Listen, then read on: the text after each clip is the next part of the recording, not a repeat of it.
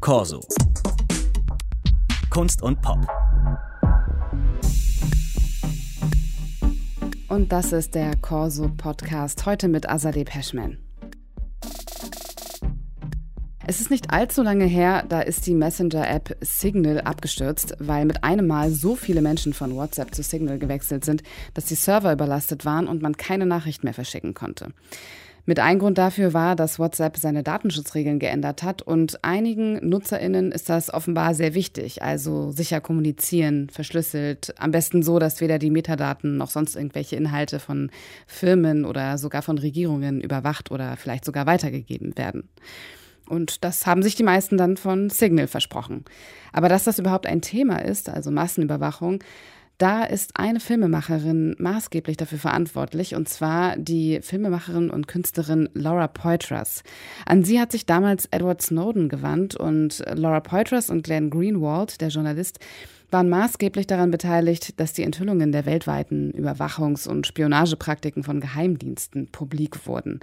Jetzt hat in Berlin ihre erste eigene Ausstellung eröffnet und ich habe sie getroffen und Sean Vigessi, der ebenfalls an den Installationen beteiligt ist. Und ich habe Laura Poitras als erstes gefragt, ob sich das für sie so anfühlt mit der Ausstellungseröffnung in Berlin, als würde sie nach Hause kommen. Immerhin hatte 2006 einer ihrer Filme Premiere auf der Berlinade und 2012 ist sie sogar nach Berlin gezogen. Yeah, it does. I mean, when we were thinking about the, the title of the exhibition, we're calling it Circles in a way that was Ja, das ist so. Wir haben überlegt, wie wir die Ausstellung nennen. Sie heißt Circles und das ist einerseits eine Referenz an die Arbeit über die NSO-Gruppe und eine der damit in Verbindung stehenden Firmen, aber natürlich bezieht sich das auch auf einen Ort, den ich mein Zuhause nenne, sowohl physisch als auch für meine Arbeit. Es war auch ein Zufluchtsort, als ich 2012 von der US-Regierung schikaniert wurde. Ich wurde auf eine Watchlist gesetzt und brauchte einen sicheren Ort zum Arbeiten, damit meine Quellen geschützt sind. Und es war auch dieser Ort, als ich in Berlin war, als Edward Snowden an mich herantrat. Es war also immer ein Rückzugsort für mich. Und Berlin ist ein sehr interessanter Ort in Bezug auf die Geschichte der Überwachung. Und eben wegen dieser Geschichte, Ostdeutschland und Überwachung, gibt es eine gewisse Sensibilität dem Thema gegenüber und das Bewusstsein darüber, wie gefährlich diese Werkzeuge für die Gesellschaft, für die Zivilgesellschaft sind. Um, dangerous these tools are for society, for civil society. In, in der Ausstellung sehen wir Arbeiten, die bereits anderswo zu sehen waren, aber auch neue Arbeiten wie die Installation Terror Contagion. Könnten Sie uns dazu mehr sagen?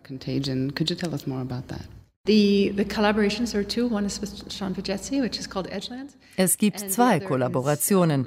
Eine mit Sean Vergesi, die heißt Edgelands, und die andere Arbeit ist Teil einer Untersuchung der NSO-Gruppe. Das wiederum ist in Zusammenarbeit mit Forensic Architecture entstanden. Das ist eine Art Vorschau. Die komplette Arbeit wird am 3. Juli veröffentlicht. Darin geht es um die NSO-Gruppe, eine israelische Cyberwaffenfirma, und deren Schadsoftware Pegasus, die genutzt wurde, um Menschenrechtsaktivistinnen und Journalistinnen anzugreifen. Die Arbeit kam zustande, weil Kolleginnen von Forensic Architecture mit Pegasus angegriffen wurden. Deshalb haben sie die Recherchen gestartet und haben mich eingeladen, um an der Untersuchung teilzunehmen.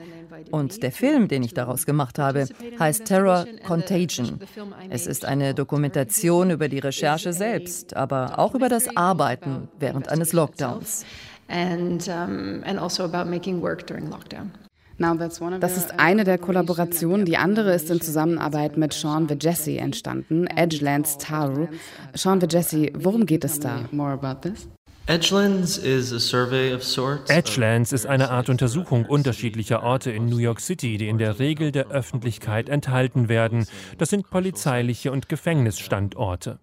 Im ersten Video geht es um Teru von der NYPD. Das ist eine Polizeieinheit, die eine sehr lange Geschichte hat, die bis ins Jahr 1905 zurückgeht, wie wir vor kurzem herausgefunden haben.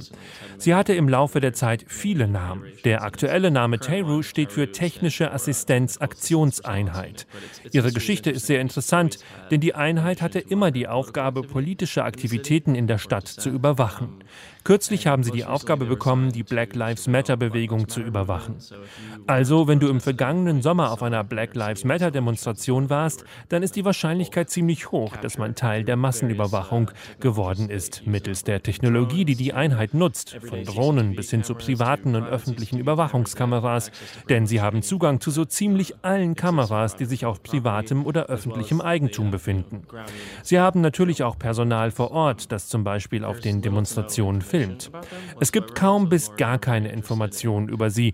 Deshalb waren Laura und ich sehr daran interessiert, wo sie überhaupt arbeiten. Denn man kann nichts über sie googeln, sie kommentieren auch nichts.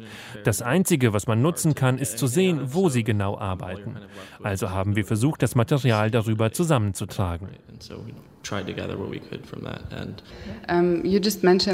Sie haben gerade angesprochen, wie schwierig es ist, Informationen über die Taru-Einheit zu bekommen. Wie sind Sie dann vorgegangen? Also wie sah der Arbeitsprozess aus? Wir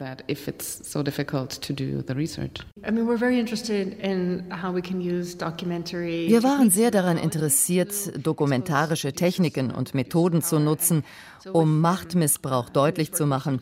Das spiegelt sich in den Arbeiten wieder, sowohl in Edgelands als auch in dem NSO-Projekt. Was für mich in diesem Prozess mit das Erschreckendste war, ist die Tatsache, dass wir herausgefunden haben, dass in einer Gefängniseinrichtung während der Pandemie in New York City die Stadt immer noch Menschen in Gewahrsam nimmt, die auf ihren Prozess warten. Und zwar wie in einem Studentenwohnheim ohne Social Distancing, wo Häftlinge mit Strafen rechnen müssen, wenn sie sich gegen diese Bedingungen wehren. Wir haben einen Teil davon veröffentlicht.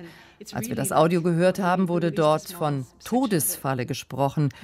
Und so fühlt es sich auch an. Es ist eine eingezäunte Strafanstalt in New York City. Das ist ziemlich beängstigend. Mit dokumentarischen Methoden haben wir öffentlich gemacht, was dort passiert, was an Machtmissbrauch geschieht. Das spiegelt Interessen wider, die man auch in meinen vorherigen Filmen gesehen hat, die Sie schon angesprochen haben, wie der Film über den Irakkrieg similar, echoing similar interest in, in previous films that I've made, like, uh, the, like you, as you referenced, the, the war in Iraq, etc. Uh, Zurück zu Ihrer Arbeit Terror Contagion. Da sagten Sie in dem Film, Sie seien besorgt. Als eine Künstlerin und Journalistin, die Machtmissbrauch öffentlich macht, werden Sie selbst auch überwacht. Wie beeinflusst das Ihre Arbeit? How does that interfere with your, your work, actually?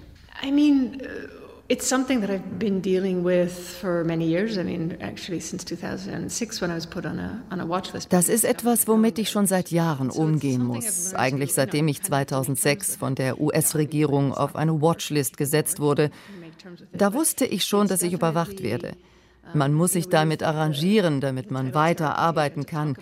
Wir haben den Titel Terror Contagion gewählt, um zu zeigen, wie Überwachung diese Art des psychischen Drucks, des psychischen Terrors schafft.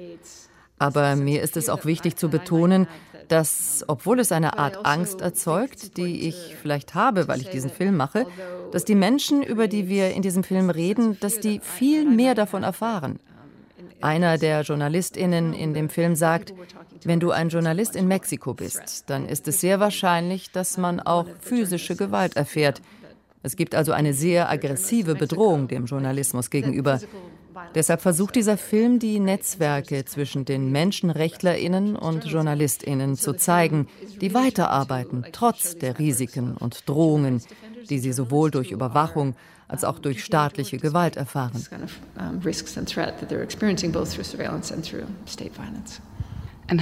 Aber wie geht man dieser Arbeit nach, ohne sich selbst zu zensieren? Wie meinen Sie das? Wenn man immer im Hinterkopf hat, jemand beobachtet mich, ich werde überwacht, haben Sie da schon mal gedacht, okay, diesen Film, den mache ich nicht? Okay, I'm not going to make this film, for example. Klar, du musst vorsichtig sein und deine Quellen und Informantinnen schützen. Man muss sich gut überlegen, was man veröffentlicht, aber ich denke, bestimmte Themen nicht aufzugreifen, ist keine Option. Schauen wir Jesse, Sie arbeiten zu ähnlichen Themen.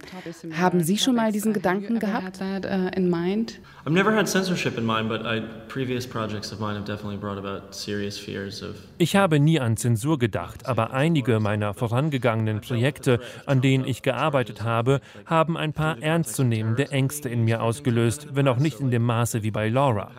Ich musste mich mit Scheinbelastungen auseinandersetzen, die mir in der Vergangenheit angelastet wurden, unter dem Vorwand von Terrorismus. Ich habe mit Freundinnen über zehn Jahre mehr oder weniger illegal einen Ort besetzt und es gab da eine Komponente, die eine Alarmdeaktivierung enthielt und das hätte man mir, wie ich später herausfand, als schwere Straftat auslegen können. Das hätte mir das NYPD aus ihrer Antiterrorperspektive vorwerfen können, dass ich mit meinem Kunstprojekt, in dem ich eine Alarmanlage deaktiviere, bestimmte Menschen dazu einlade, das auszunutzen. Das hatte ich nie in Betracht gezogen, aber klar, wenn man selbst und die Arbeit aus der Perspektive der Terrorismusbekämpfung betrachtet wird, dann ist das ziemlich beängstigend. Das hat dazu geführt, dass ich nochmal meine Strategien überdacht habe, wie ich kommuniziere, wie ich über bestimmte Sachen spreche.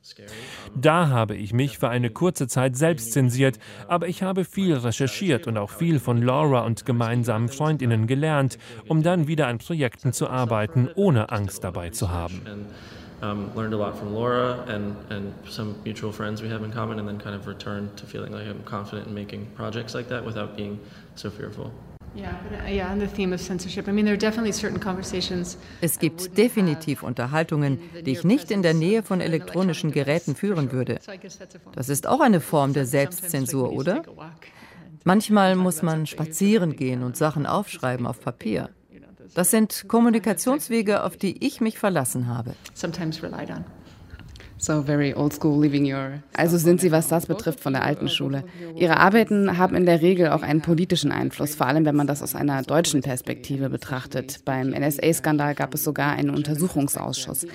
Hat sich die Art und Weise, wie über Überwachung gesprochen wird, verändert? Ist das Bewusstsein darüber stärker geworden? Do you think that in the past years the conversation, the discourse on uh, surveillance has changed? Are people more conscious of it today? I think absolutely people are more conscious of it. Auf jeden Fall. Die Menschen haben ein größeres Bewusstsein. Es gab einen Wandel, nachdem Edward Snowden die Enthüllungen offengelegt hat. Vorher gab es vielleicht eine gewisse Naivität oder Idealismus, was diese Technologien betrifft, und er hat quasi den Schleier gelüftet und gezeigt, wie gefährlich diese Technologien sind, was das massenhafte Sammeln von Daten und die Überwachung betrifft. Also ja, ich sehe einen Wandel, aber ich wünschte, er wäre größer. Diese Technologien sind wirklich unheimlich für Gesellschaften. Ich denke, man muss weiterhin Druck aufbauen, um zu zeigen, wie Technologien auch missbraucht werden können und auch missbraucht werden von Regierungen, aber auch, wie im Fall der NSO-Gruppe, von einem privaten Konzern.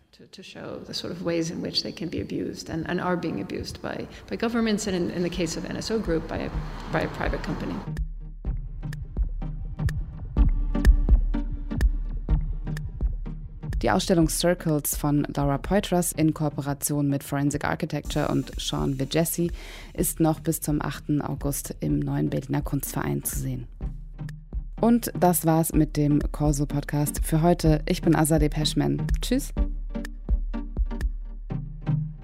Corso. Kunst und Pop.